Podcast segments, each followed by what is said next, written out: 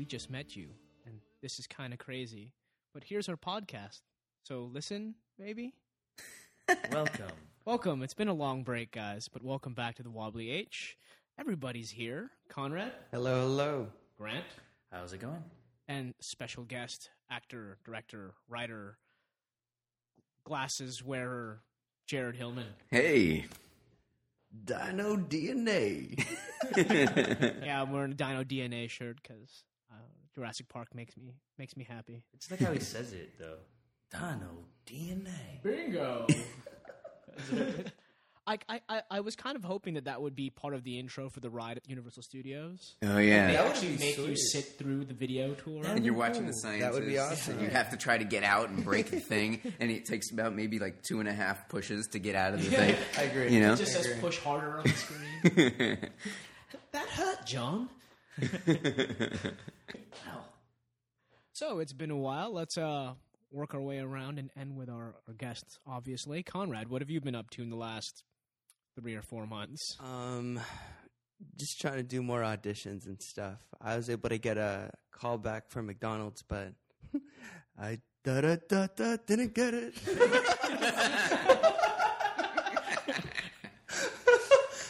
but um, just trying to hustle and still do more. You know how it is. So what, what was that process like? Were you actually like holding a McFlurry or something? No, it was like I was like a bellboy or something, and it's funny because the guy that I actually um was about to go into the audition with was a guy from How High. You know the um Method Man? his name is I think I forgot his name, but he had like the unibrow, and he's like the girl goes opens the door, is like, what is that? And he's like. It's the Buddha mark, or it's the the trademark of Buddha, and then she goes, "No, it's the shit mark of Buddha." Okay, I guess I'm the only one that sees how high, but I was like, "Oh, you're really funny." but um, I was just like, "Darn, it would have been really cool," but it's okay. McDonald's is gross anyway. but that's it, basically. So did they have to? Did they ask you to wear a bellhop uniform? they said to look professional. Like I remember the description was um, just look, you know, wear like a like a tie, look professional as if you were you're going to be the manager someday. And I was like, really? That's so descriptive.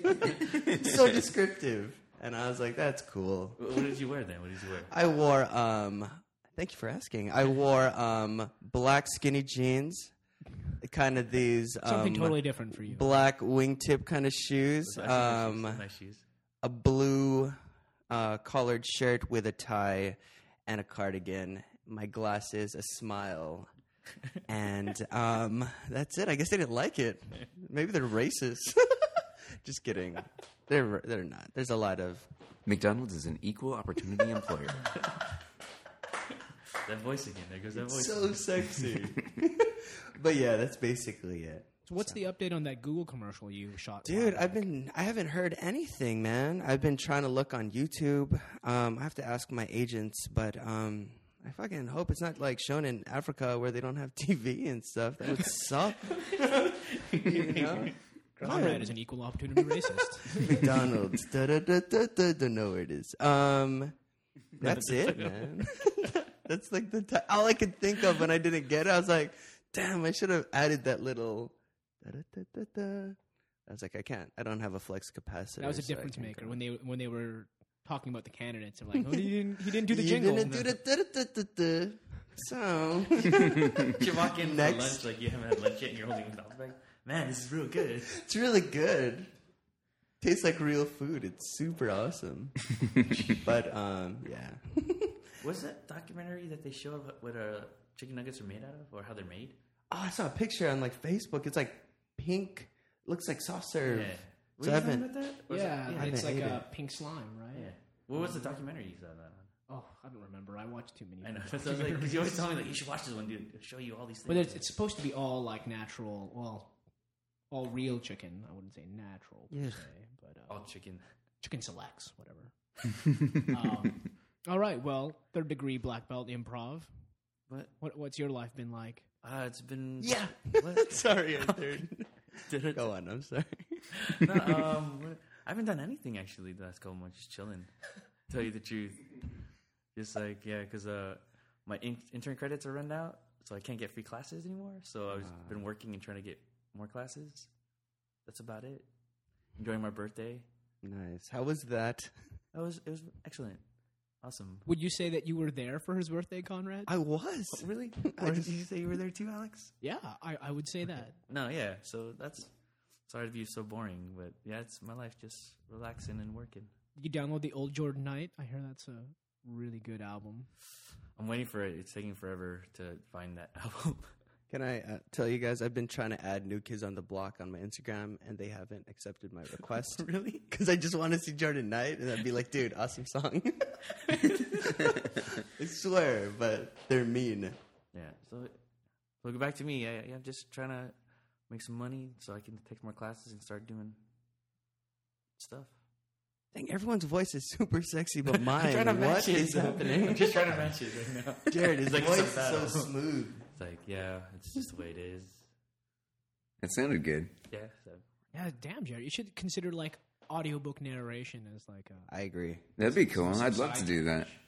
I'd love to do that. I, I You ha- start recording your own autobiography. oh yeah, I'll just start talking about myself starting from birth. yeah. But as a baby, so you warm and then cry. Oh yeah, I could, that would be a, a great exercise in voice acting. Is you is you try to do all your voices at every point in your life. Have you done any voice acting?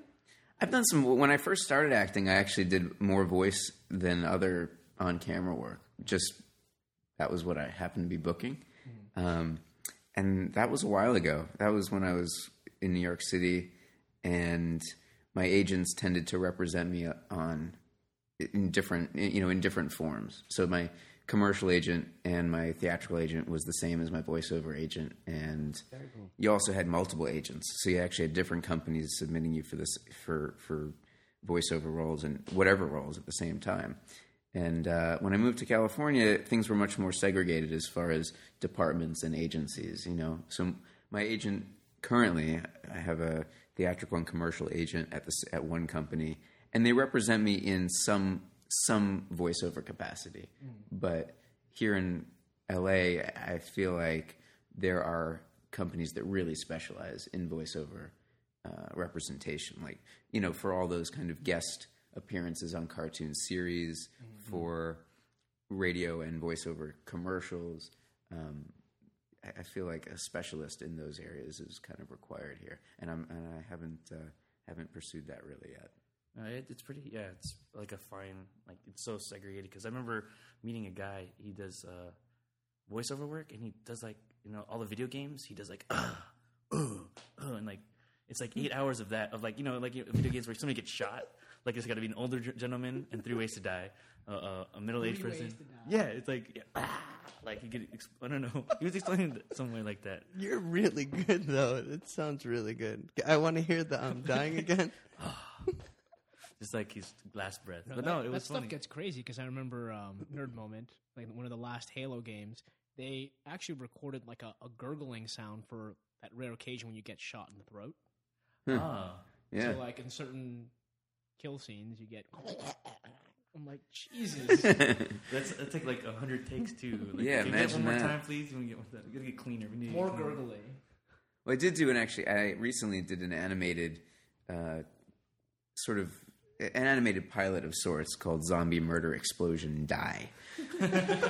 uh, for a, a, yeah, it is. They call it ZMed, but uh, for Oh, I like that. That's even better. you know, That's even- it's for a, a com- an independent company called uh, Sonic Bunny, and they put it up on Machinima, and you know, it was uh, they first did a trailer, and Machinima had them do a full on pilot, and so I was able to do both of those. But we did have screams. You know, it was definitely there were some screams. I wasn't a zombie. I was sort of a teenager who, you know, survived the zombie apocalypse and now have to be an unwitting hero. You know, so there were some. There were some, you know, those efforts kind of sounds, you know, some running, you know, all that stuff. And like, you know, you go in there for a half hour, you like, you do a few lines of dialogue, you do a few grunting, a few moaning, a few screams, a few, you know, just general like efforts, like impact efforts, like, you know, things like that. And It's uh, it's quite interesting. That's kind of like the icing on the cake. You do the you do the main written scripted dialogue first, and then you can go ahead and you know Make the noises. make noises. Yeah. If I could ever have a sound of my voice saying, "Oh my groin," I'll know I've made it. There it is, right there. We have it. As it. a ringtone. That's my did it. ringtone right there. So, Alex, what, what have you been up to? Oh my god, it's like- funny because for a while I was just chilling Yeah, like you, and then I went from doing nothing to insanely crazy over the last weekend. So we just Oh, got wow. funding for our next short Okay. uh, called The Moneymaker. Mm. Um, so we're officially in pre-production. We're casting. Um, I guess I suppose I'll take this out of the podcast if it shouldn't be in here. But uh, Bob Picardo is signed on for, uh, Oh, I see. it. So um, he's most well known as the PE teacher in um, the Wonder Years and the Doctor on Star Trek Voyager. So um, Slips my mind. Sorry. exciting business there. Um, I have a comedy showcase on July 24th at the Comedy Store. Nice. So that's happening, and we're also shooting a music video in the next few weeks. So lots of stuff. Cool, man. It's cool. Um, all right, so uh, I, it's, I think it's time to tackle Jared Hillman's origin story. Yes, we have to find out where he gets that beautiful voice from. How did So, came to fruition? where are you from, and how'd you get the acting bug?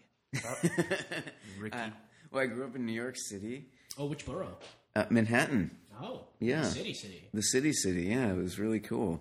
Um, how to catch the acting bug? I don't really know. I mean, I just was always, you know, really young, just interested in creative stuff and make believe and drawing and characters and all those great shows that you know were targeted at us kids in that day and all those heroes and stuff. And uh, I said to my parents, you know, oh, I want to, I want to make movies.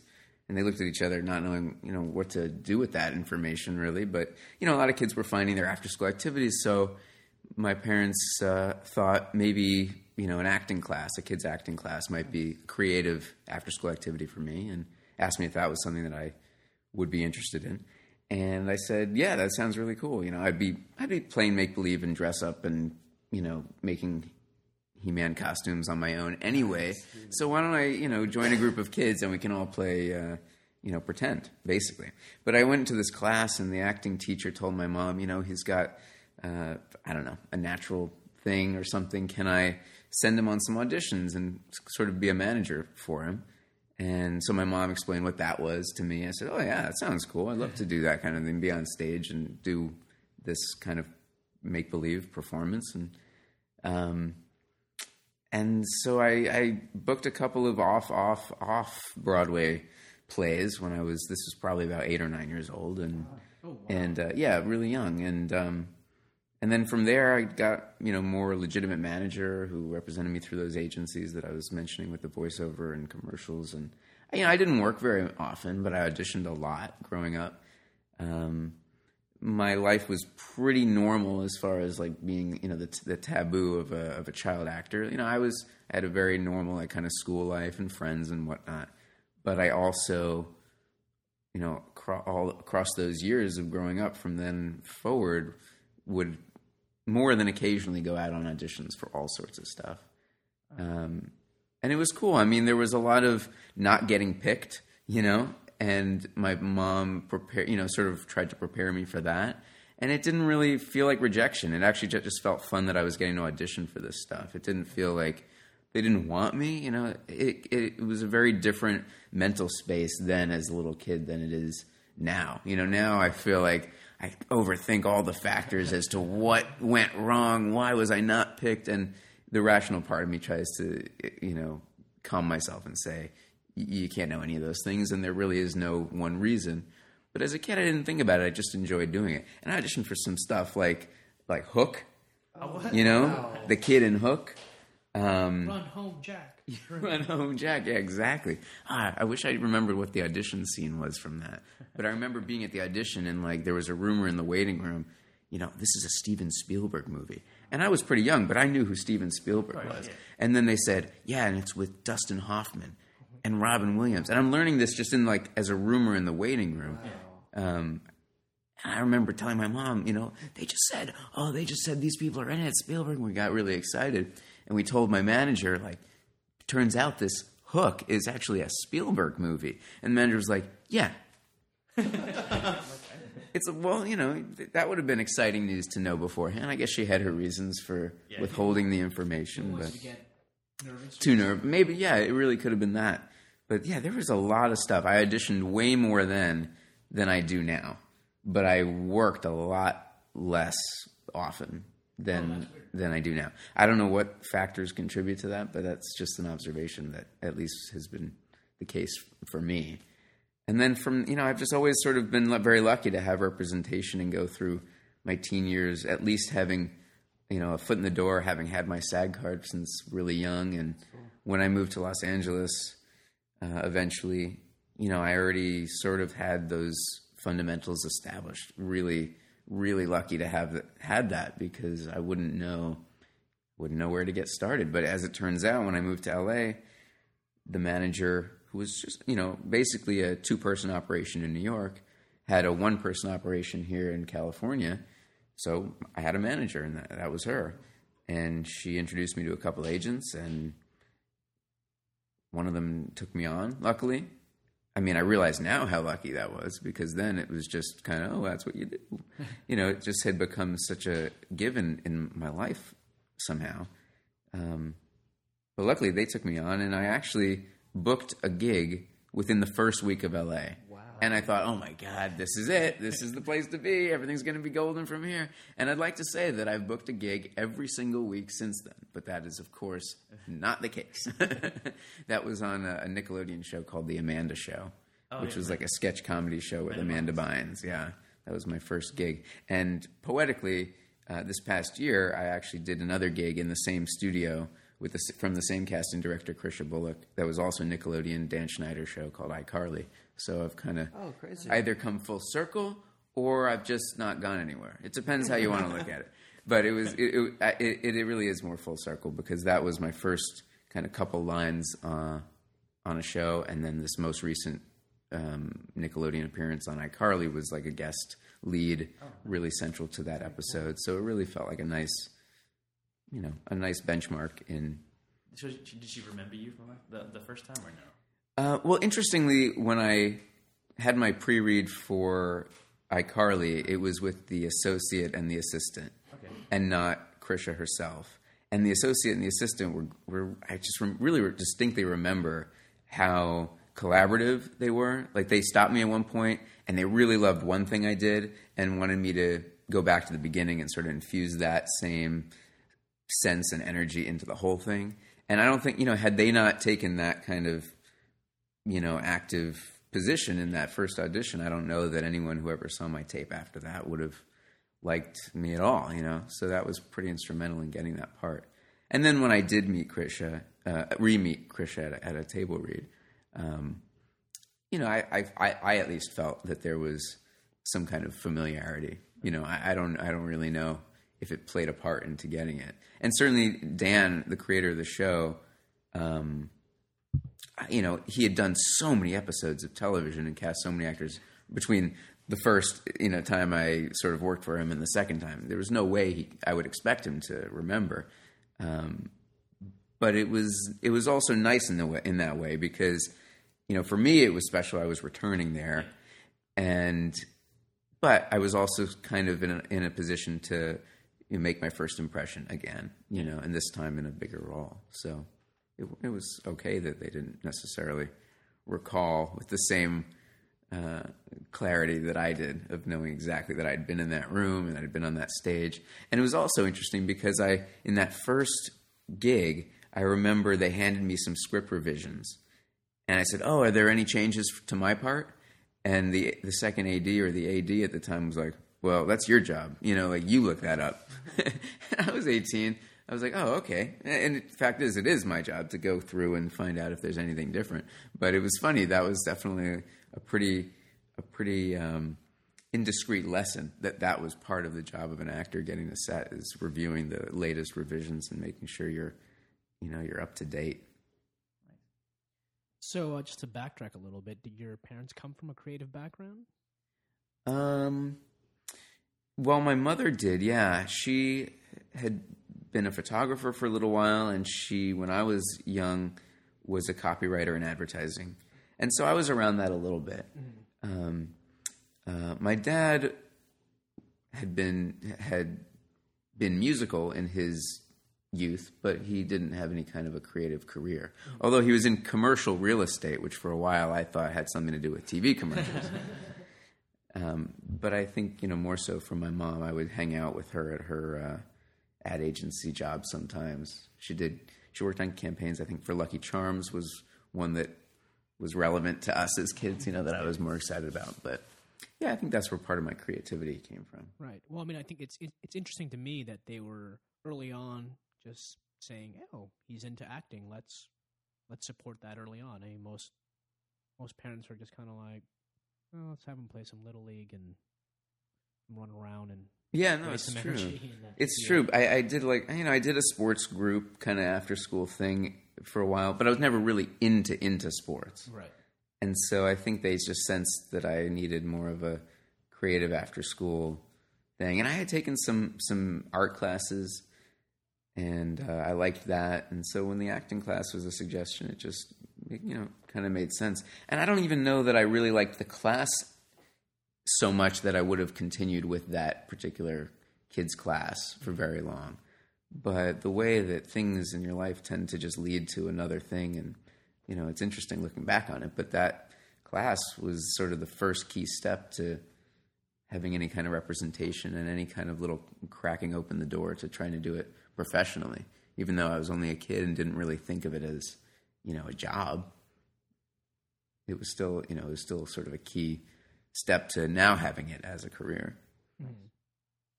So, what prompted the move from New York to LA? Because it's not like you were coming from like some of our guests, like Smallville, USA. You were coming from a city where there's presumably already a lot of work available to you. Yeah, it's true. Um,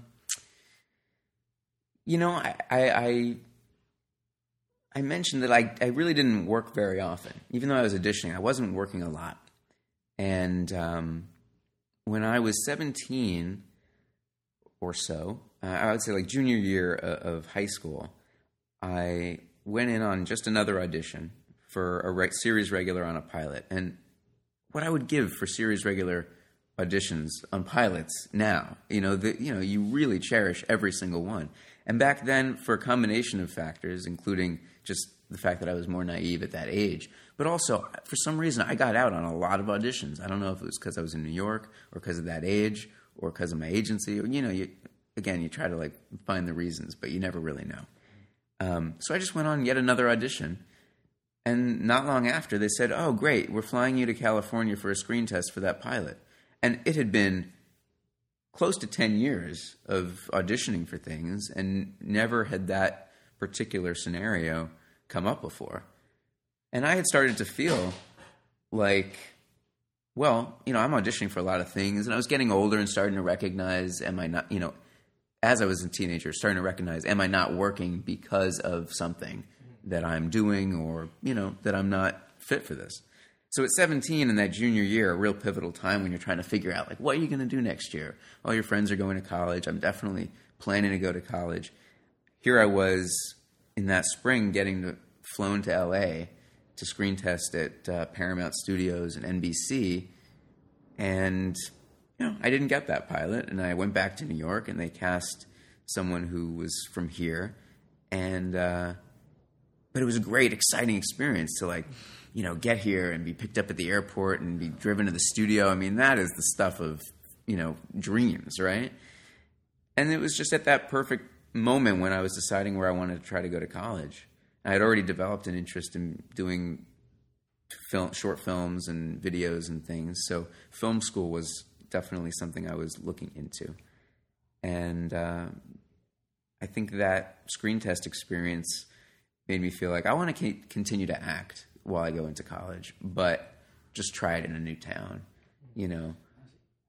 You know, not necessarily stay in New York City where I lived my entire life, um, but also feeling like there were maybe more opportunities in LA. Um, certainly at that time, episodic television was less prevalent in New York than it has become since. Um, so now there are more series. Back then, it really was strictly a couple of Law and Order shows and I don't remember if Spin City was on at the time, but there really were probably less. You know, soap operas aside, there were less than half a dozen episodic shows, by my estimate, filming in New York. Where once in LA, I mean, literally that first week, I auditioned for more than that number of episodic TV shows, and it was fantastic. Um, so I just felt like there were more things to do here. So I ended up going to USC and studying film production there as an undergrad. And you know, while I was studying behind the camera stuff in school, I was pursuing acting outside of school. So you had any choice to go to NYU at all, or is it just that whole thing where you just get out of New York? Yeah, I mean, I definitely considered NYU f- for a long time um, because I am I'm close to my family. I didn't really want to move this far away. If there was some kind of middle option, I might have taken it. Um, and I had gone to NYU Film for a high school summer program, Oh. and so that was cool. I'd gotten that experience, and uh, ultimately, I think I just wanted a new a new geography to to check out, and so that's why I came to LA. So did you uh, drive a car? Did you learn how to drive a car, or you on this New York? Or is that when you came here? Yeah, I actually did learn to drive a car in New York. I was just talking about this with someone because a lot of you know a lot of people who grow up in New York don't learn to drive a car. My family always spent a lot of time, like even on just like on the weekends outside of the city. So we always had a car, and my high school was outside of Manhattan. So at different times in my life, that meant school bus or the subway. And then by senior year, people were driving. So I took driver's ed and learned to drive, partly in Manhattan, but partly in some neighboring, more suburban feeling areas. So I wouldn't want to drive in Manhattan now. Um, you said as a as a kid you did a lot of like theater stuff, correct? Um, would you, if you could pick, I don't know when's the last time you've been on stage. If you could pick between live live theater and like acting in front of the camera, what what would you actually prefer, or is it both? Um, I think in my life, it's I've kind of I've had different. My preference from one to the other has changed, has kind of gone back and forth a little bit. But I was always I was always really into drawing and painting and sort of the visual aspect of performance, and so I liked that about film a lot. I liked the composition of film, the control of the frame. That was something that I really was interested in in sort of those teenage years as I was as I was starting to develop that interest in filmmaking, and then I think that informed more in, my interest in acting for screen over acting on stage. Um, but then as I've gotten older, I've started to appreciate, you know, going back in the reverse and thinking more about more about the uh, you know character interaction and the actual like the, more the interpersonal drama, even if it's a comedy. You know, the interpersonal drama of a story, and that can be explored just as well in in theater as on you know as on film. So my what I'll admit was sort of a bias towards filmed entertainment and filmed acting has definitely dissipated where I sort or have sort of I feel an even appreciation for both. Um, and I think as an experience of from actually have you know being in either, they just sort of have different different ups you know pluses and minuses to both. I like when you know being on a stage and going through an entire story from you know A to Z in that experience as an actor. There's something a little more free flowing. Um, you know, you have to hit marks on stage, but it's different than if you're doing take after take of having to hit a very precise mark to hit focus on a close up. There is something about that that you people don't really think about, including myself. You know, when you start watching movies, and if you're inspired at all to like be in a movie or be an actor or be creative in those ways, there is a lot of very minute detail that is not exciting. You know, that you have to accomplish in order to get the finished appearance to be exciting and to be literally sharp and also just you know that you know engaging to people.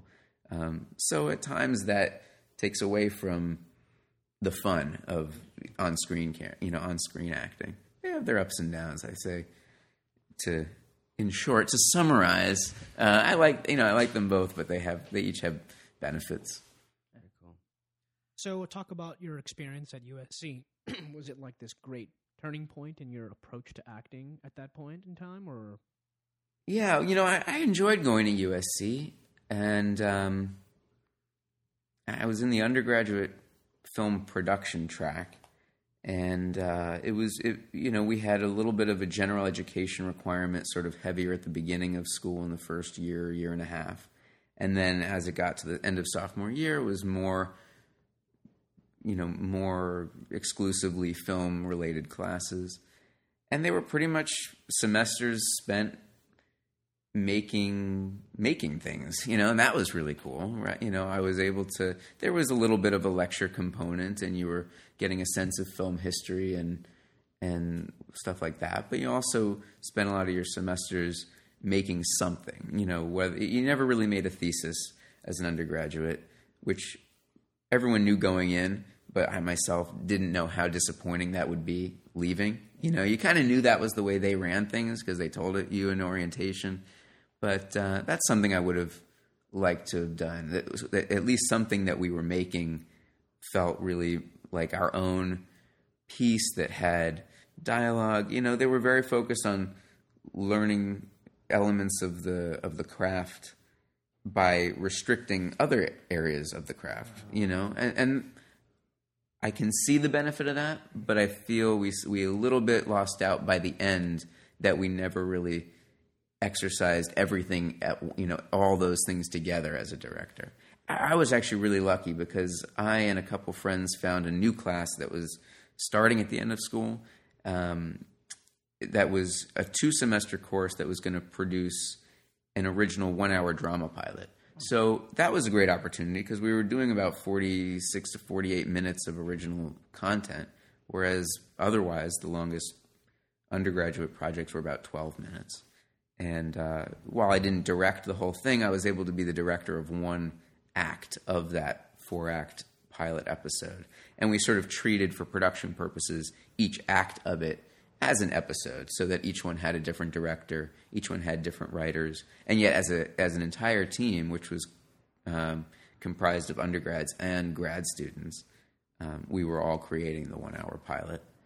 That was, that was a great you know that was one of those great class experiences that you came away with um, and as an actor you know it was great for me to be able to be in school and have a structure to your life and have a structure to your creativity and know you had deadlines and focus and stuff while outside of school being able to do the acting meaning inside of the school gave me structure i was learning things about you know being on sets and the craft of filmmaking and I was able to fit. Luckily, I was able to fit acting and auditioning and shooting stuff professionally outside of school into the schedule of uh, classes.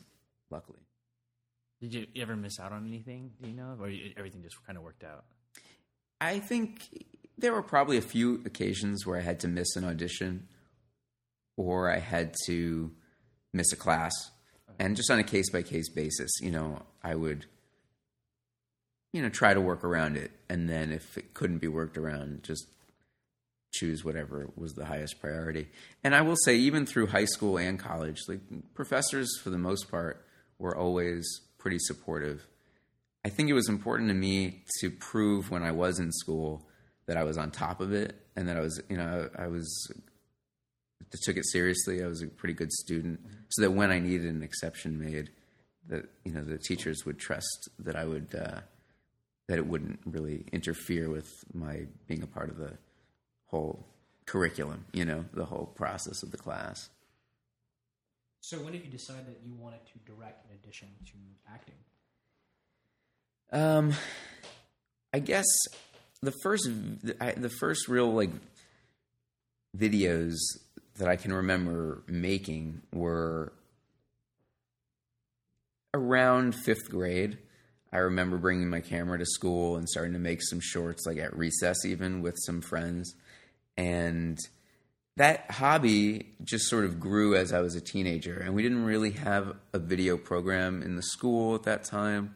But one of the art teachers I knew was starting to spearhead one as I was there and going through it. So I was sort of creating that with him.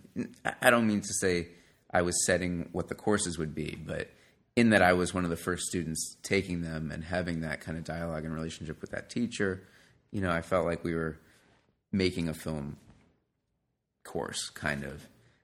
And yeah, it was just that hobby growing as I was a teenager that I don't remember the point where I said that this this could be my career, but I certainly grew up in that environment where you know you could be whatever you wanted to be and anything was possible. And uh, you know, I don't know if that's true anymore, but but I definitely I definitely was never questioned that that could be the case. So um, and also with acting at the time, it never really felt like such a distinctly different pursuit. It really just felt like, oh, I'm going to go to LA and I'm going to do these different things. Show business. I'm going to go to showbiz, kid. Yeah, I mean, that's kind of how it felt. So I, I did some, you know, I took some classes in film. I did, you know, I did that NYU program. I did another program and and I was just, I, I just always had a video camera. Anytime any teacher gave us an assignment to do something, no matter what the class or the or the subject, I always asked if we could if I could do a movie about it. I did a movie about um, in eighth grade. I did a movie about Archimedes, the uh, mathematician, because everyone had a mathematician, you know, assigned to them to explore their life and their achievements. And you know, I, I and a friend made a little movie. I don't know if I don't know if you know the Archimedes story, but he's the mathematician who um, discovered I guess, a formula for finding the buoyancy of things and density of things. And the way he did that, at, least by legend, is that he was asked by the king to, to, to to figure out if his crown was real gold or if he had been somehow scammed by the by the smith who put it forged it or whatever. And after racking his brain on how to figure out if it was real gold, he filled his bathtub to take a to take a soak and uh, he, you know, he filled it too high, sat in the tub, and it overflowed the exact amount of water that he would displace. And so he ran through the town, purportedly naked, screaming "Eureka! I found it!" And he goes to the king and say, "You know, your crown is is fake. It's not. Uh, it's not." Real gold. Somehow he connected the density. I know I missed a step, but anyway, that was basically the story we then put to film. So, So uh, somebody was running naked in your film. uh, yes, and actually, uh, it was my classmate who was my partner on this class project who was playing Archimedes, but uh, we he never he never was naked, and it never came up. I just sort of discreetly, when he wasn't there, set the camera up and shot on a tripod my own legs while holding my shorts like up around my groin so that you couldn't see as high so that there was enough enough bare leg as you could get on camera. And i ran and did like a, a like a naked leg double scenario. So it was my friend as archimedes and i was just doing the the naked run just through just through my apartment you know just across wherever the camera without having anyone operating it because you know i was not in a position to have other people in the room and just ran across and played it in slow motion. I remember that friend of mine came up to me after the movie and sort of asked me about that with the, with the what the fuck was that with the legs. Is that is that footage still around somewhere? Uh, I definitely have at least one VHS copy Yeah. uh, in my in, you know in my old stuff. it's got those great kind of purple and gold stripes of VHS wear and tear, you know, as you watch it. And, and because I was running it, and you know, I had done editing deck to deck, and I had done it in slow motion, so it really had all this artifacting that you know you hopefully don't see anymore. That's pretty crazy. Just uh, just you know, uh, movie making at home. Just like you're, you have two TVs, and you're just, I don't know. Yeah. I, Oh yeah. I can't believe we even. I can't believe it was done that way. You know, it's so amazing because my class at USC was the last class to do our intermediate 16 millimeter films and edit them not digitally. The very next semester, everything was digital and editing. Um, but we were the last class to actually use a splicer and and uh, I don't know how I feel about that. You know, the, on the one hand, it's like, oh, that's great because you really know the fundament the fundamentals of how film editing began, and you understand, you know, what that means. You know what it is to feel film in your hands, and their hands like, fuck that, you know. it, it's so obsolete. I, I, the people who go through school now don't even really know that that was ever the way it was done. And you know how they're talking about like the Twitter generation gap and people who don't know that the Titanic was real and who was Dick Clark. They also don't really know that there was like film, and you cut it and you taped it and it ran through. You know, and that's that's an interesting phenomenon. But I, I did it once. Go back with how bad the last Final Cut. What's that? The last version of Final Cut pretty.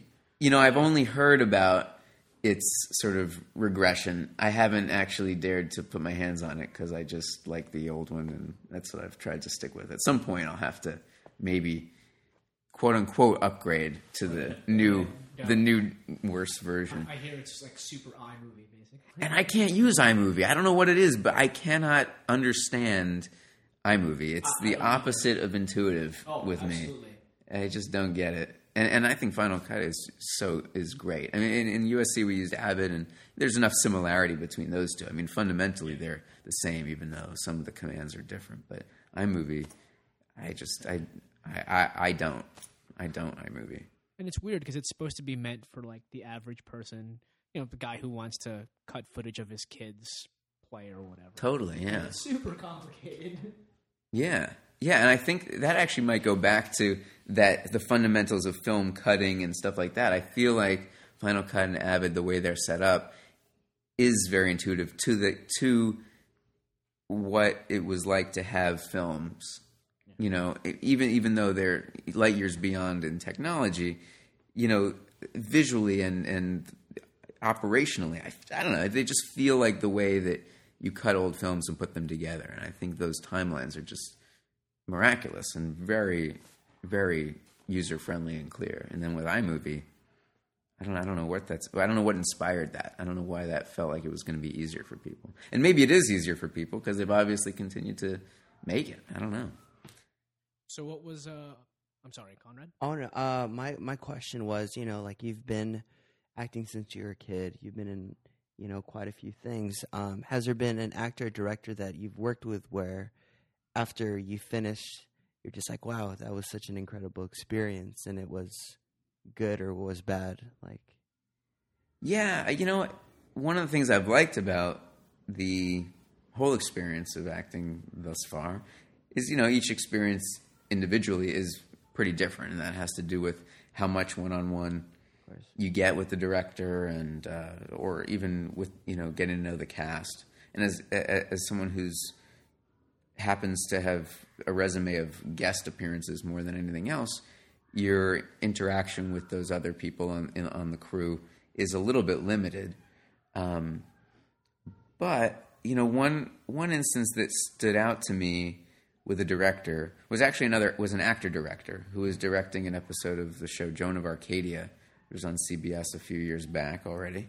Um, but he's an actor, Rob Morrow, and you know he's on Numbers. Um, so he directed, you know, he's directed a bunch of episodes of TV, and he did some of Joan of Arcadia, and at least this one episode that I was in, and it really stuck with me in particular because my character was a nerdy, A-type sort of overachiever, and I certainly had a little of that overachiever gene in me from my own high school experience, but he was someone who was getting bullied. This character a little bit, particularly in that episode, and Rob came to me and said, "Play the strengths."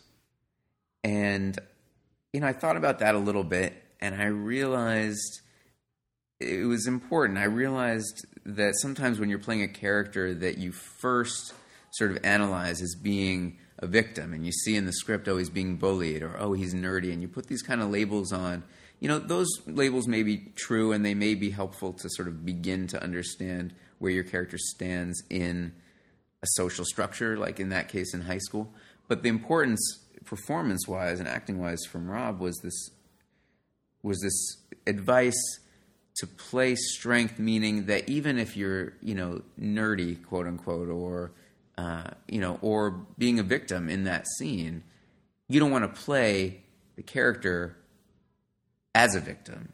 You're always you're always trying to capitalize on your character's strengths and because we're always trying to capitalize on our own strengths in any scenario that we're put in. So um, that was interesting. I must have been doing something where i was coming across as sort of unfortunately like playing the victim And uh, one of my favorite pieces on my reel is uh, is the scene we shot probably right after that, um, where I was approaching these high school students trying to get their vote for class president, and I really wanted to play the strength, even though I knew that they didn't particularly like me in a, in the school, you know, or that I wasn't particularly cool and was not a front runner. Playing playing the strength of really going after that goal and wanting to get their vote and that that was that was a significant little gem that I remember picking up. There have been a lot of good experiences. That's one particular actor director moment that stuck with me. That's actually really cool. Never thought of it that way. director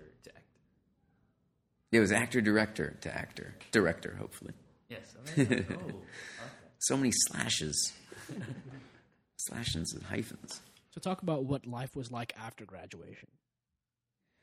After graduating from USC Film School, yeah, yeah, that's interesting because it, it illuminated certainly how much of a structure in your life the school provided. You know, you'd go to those classes, and luckily, in my case, you were making creative stuff while in that structure, and then suddenly, you know, graduation happens. What do you What do you do now? You know, how do you take that and, and make anything happen? I don't know that I really have found the answer to that. But what was it like? I mean, there was a lot of a lot of downtime and a lot of a lot of um,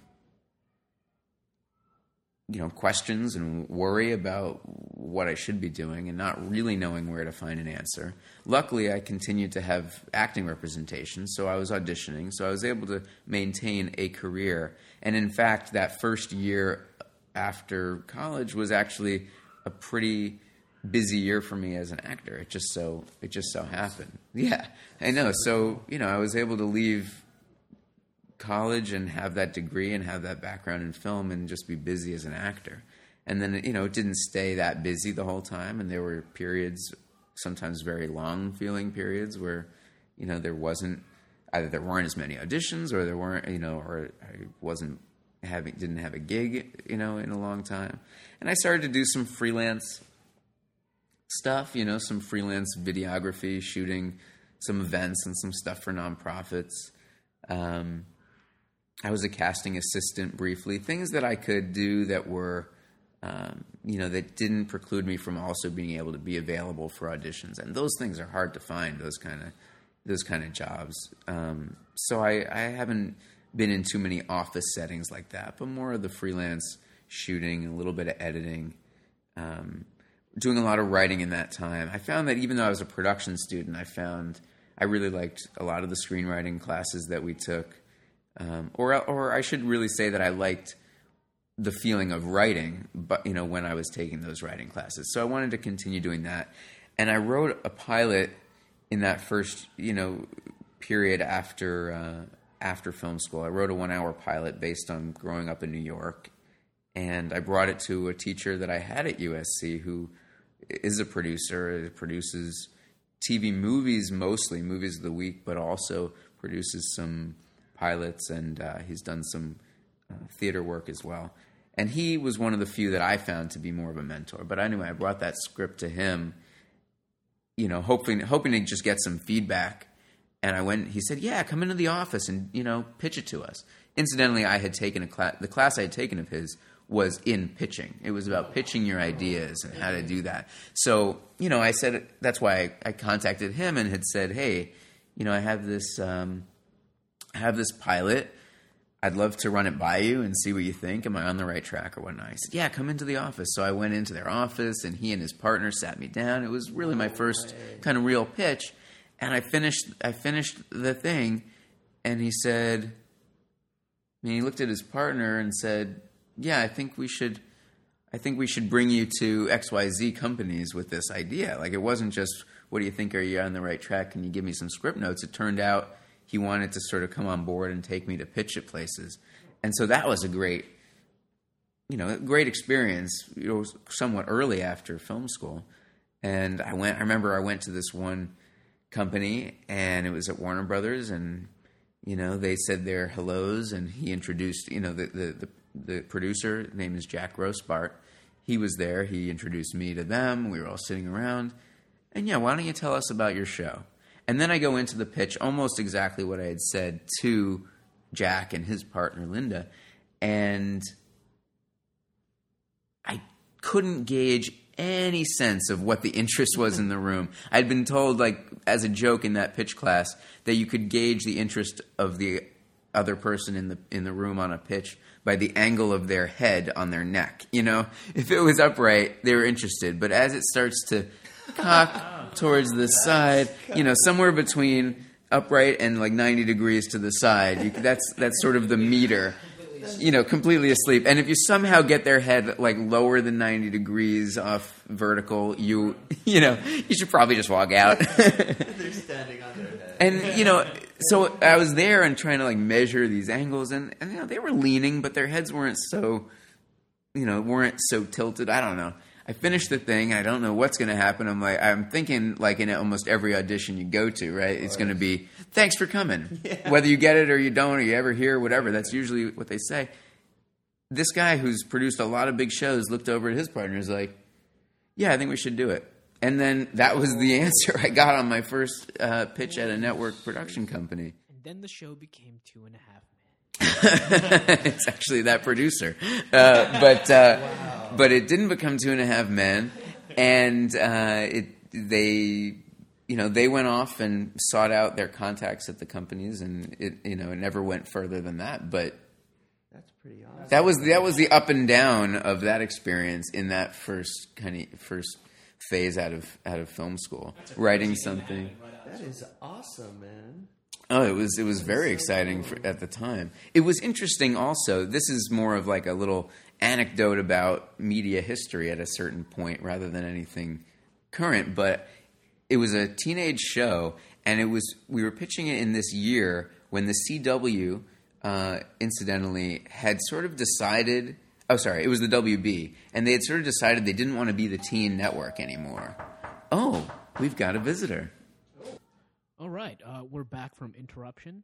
I'm sorry, Jared. Please continue your story. Please continue. Is there, uh, we just like a follow up to that question? Or? Yeah, no, it's, it's I, yeah. I was just gonna say, what was interesting about that particular time and pitching that particular show was it was a teen show, and it was this year when it, the WB and UPN were still separate, and the WB was making a conscious decision to not be the teen network, and they did a show with Melanie Griffith, I think was one of their shows, and uh, I forget what else their programming was, but they quickly either the year after went back on that decision to be teen, or they then merged with UPN. It was something right around there to be the CW. It was maybe you know bad timing to be pitching a teen show, incidentally. But So, in retrospect, considering what we have available to us now, would you have gone like the web series route, perhaps, if if that had been available to you, or? you Uh, yeah, it's possible that I would have. I don't know. It- You know, it wasn't really. It wasn't big then yet, so it wasn't. Uh, I guess I've never really thought about whether I would have adapted that into like mini episodes. Um, but yeah, I mean, it's a great it's a great option now to if you have that kind of serialized idea and you really want to put it together. Yeah, that would be a cool idea. This one was specific to New York, and I you know I wasn't living in New York anymore, but um, you know it, it could be the thing where I would have gone back to New York for a little while and tried to shoot a bunch of these episodes. Yeah, it's a good option. Okay, well, um, let's start to wind down. Um, I'm- sure everyone's curious. What are you doing now? Well, uh, thank you for asking. Uh, what am I doing now? Uh, well, a, a good friend of mine, Matt Helfgott, and I have been working on a short film for a little while now um, called Tandem. And we've just really kind of put the finishing touches on it, completed it, starting to submit to some festivals. Uh, we were just were in Palm Springs for the Palm Springs Short Fest with Tandem in the film market area this past week or this week. It's still there. So if somehow you have uh, access to the Palm Springs Short Fest film market library, you know, check out Tandem. Um, but we're going to try to do the festival circuit thing. We're just starting it. We don't really know what to expect from it. We've never really done it ourselves personally, but uh, we're looking forward to checking that out and seeing what that's kind of like. Uh, at the same time, you know, trying to get uh, some contacts to take a look at our film and it gave us the kind of confidence to build upon it and, and make something bigger, maybe even a feature length uh, film later this year. We basically co wrote, directed, and produced it together. Uh, and it was ambitious as far as what production, you know, certainly beyond anything we had put together. And, um, you know, as far as short films go, it had some some pretty hefty production elements. And having done it, you know, it just sort of made other things seem more possible independently. As prior, they had kind of seemed like we would need to rely on other channels, other sources, and and this you know made it look a little different. Um, so that and you know still pursuing acting full time. Um, so what's Tandem about, if you can disclose? Yeah, Tandem is a 10 minute film about a guy who goes skydiving for the first time. Uh, not the smoothest, not the smoothest trip out, I would say. Uh, we have a great cast. Um,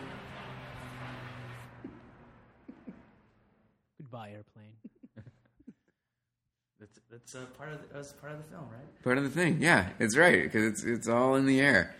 The entire second act of this of this movie basically is happening in free fall, and uh, you know between a tandem a tandem duo. We've got this actor Craig Zimmerman who has recurred on Modern Family, and he's popped up on The Closer and uh, some other shows. Uh, he he's this sort of he's the everyman who's going skydiving for the first time, and the instructor on his back is played by a guy named Scott Krinsky, who uh, TV fans might know from Chuck. He played Jeff on Chuck, and he's also in Transformers, the most recent, the third installment. Um, they just did, you know, it was great. They did great together. They, we couldn't have asked for a better combination of of actors playing off each other. Um, and so, yeah, I mean, if you want to check out some information about the film, because the film itself is not available online per se, uh, the website of the film is tandem-themovie.com. And, uh, you know, it, is, it has some information on the cast, the crew, um, and, you know, hopefully if the circuit thing with the festivals starts to happen, then hopefully that'll be where we post information about, uh, about where it can be seen. Well, you got. Uh, can you mention who the actress is in it? The actress? Yes, that's right. Uh, we have the lovely Lindsey McKeon in our film, and the new class all the way. You know, when she walked in, I, I- you know, I immediately knew who she was. I was like, oh my god, that's that's Lindsey McKeon from Saved by the Bell, the new class. And even though you know the new class doesn't have the same place in my heart that you know the original class has, it was still pretty mind blowing to see that she was coming in and, and doing this movie. Um, so she plays the sort of she's the impetus really for this trip. I mean, this this main character Jim wouldn't go on the trip if he weren't trying to impress the family of his bride to be, played by Lindsey. Uh, and I should mention right at this point that we were so lucky to get uh, not one but two great casting directors to get involved with our film. Um, Alan Hooper, who works on Modern Family during the season, and Jason Kennedy, who cast NCIS and NCIS LA during the season, were both going on hiatus. And we contacted Alan first, and he he was excited to do it. And then a few weeks later, he was like, "Oh, and I'm bringing my friend on to do it too." Uh, Jason Kennedy, casting director on NCIS and NCIS LA. So they were this, you know, dynamic tandem duo, if you will, of casting. Da-dang. And uh, they, you know, they just they brought in a bunch of people, and they were able to facilitate our making offers to to to people and bringing in people to audition, and it was that was great. And I definitely think getting the, getting them on board another aviation pun ugh, uh, uh, was really pivotal to to making this film. I'd say like the first key steps were getting a casting director, getting someone who was going to uh, jump out of a plane with a camera, and we found a great guy named Greg Gasson who was a former U.S. skydiving champion and he has transitioned his career into aerial cinematography. He literally has a 35 millimeter camera mount on his helmet, and while it takes a little time to like reload and everything with film rather than using a, a GoPro or something, it's amazing. If you check out his reel online, uh, there's just this footage, uh, 35 millimeter footage jumping out of these airplanes. So once he came on board, that was an important step. And then we found these two guys who worked for a big special effects house as their day job, and then they, um, you know, were looking to branch out into some some stuff more independently on their own, and they came on board to do our visual effects. So that was the next key step in making sure we could we were going to be able to achieve this uh, this skydiving movie, and uh, hopefully people enjoy it when they see it. But it's been quite a quite a ride. Fuck. These are unintentional now, and uh, they're hurting my chest. Uh, but it really has been a great experience. So hopefully, uh, hopefully there will be further updates with that. Should write all that down for the promotional pieces. yeah, all those little double entendres with with skydiving. We did we did embrace some of them. You know, when we were going into production, we thanked everyone for you know uh, taking the plunge with us. and I want to shout out to Grant, who is here in the room because he helped work on our film with such uh, such just generosity of his time and and and his truck and his availability. I mean, he, you know, you were really really helpful. He was he was sort of a do anything, everything you kind of extra need. You know, I mean, to call him a PA would be an understatement, and to call him you know, just uh, a godsend would be probably more appropriate. It was really, really awesome. So that was kind of the story of our film was was you know people just volunteering and uh, and uh, yeah, you know, believing in it and hopefully they had a good experience and hopefully you did. Very good. It was great. I was like, and I got to see it a little, you know, piece of it. I saw it. So yeah, it was really great to see all that hard work come out to that. It was, it feels good. Yeah. Oh, and I have some shots. I have some stills of you that I don't think I sent you. Like from the set, there's this one pretty badass shot of you leaning up against the two enormous fans that we were using to simulate the wind. So that's pretty cool. I gotta get you some of those. Bit of a tangent, but how does one become an American skydiving champion? I don't know actually the origins of his uh, of his career, but but uh, Because I, thought that like kind of just making it alive and the shit coming out, yeah, it's like kind of a win on its own. yeah. Well, totally. That's definitely true. like human darts? Are they like aiming for targets or something? Or You know, I don't really know what what um I don't know if or if they do tricks and things while in free fall. Well, they're doing that. They all get in hands and they do spins. Yeah, the formations. I mean, I don't know. There are definitely skydiving competitions and it's a big it's a big thing, but I don't really know you're definitely not racing to the bottom. I mean, I don't think that's the case. Uh, but yeah, I don't know what it is, but he, he whatever whatever those whatever you need to excel there, he did. And then you know, so there was so much a component in that sport of filming the jumps. So then he started to film jumps for his friends or his colleagues and peers, and then he just transitioned his career into specializing into that rather than you know the competitive stuff. My guess is there are different there are different categories and like there are with skiing competitions. Mm-hmm. It was interesting to learn a little bit about the skydiving world and the parallels between the skiing community and the skydiving community, you know. And so I imagine that in competitive skydiving there are different there are sort of different competitions. I think he was like a I think he was called a freestyle freestyle uh, skydiving champion and there are probably other times. They, they have like suspended in there. like these like helium buoys and you have to like go yeah, that'd be pretty awesome. I don't know if they should do that. really these extre- these spiked This almost looks like a video game level right? These spiked helium buoys in the air and you have to dodge them. Yeah i don't think they do it that way. It's possible. They could just explode with paint, so you know that they hit them too. yeah. That's what we need. Uh, totally a skydiver to be blinded before he goes for a shoot. More fun. Another strong close for the wobbly age. Anything? Dino DNA. Uh, let's go around the horn. Anything to plug, Conrad? Um. wow. Uh. A newsroom should be coming out. I think Sunday should be good on HBO. With Alison Pill, not Alison Haislip. Oh, yeah, right? sorry, I said the wrong Correction. name, but she's a good actress, man. She's pretty too, huh? yeah.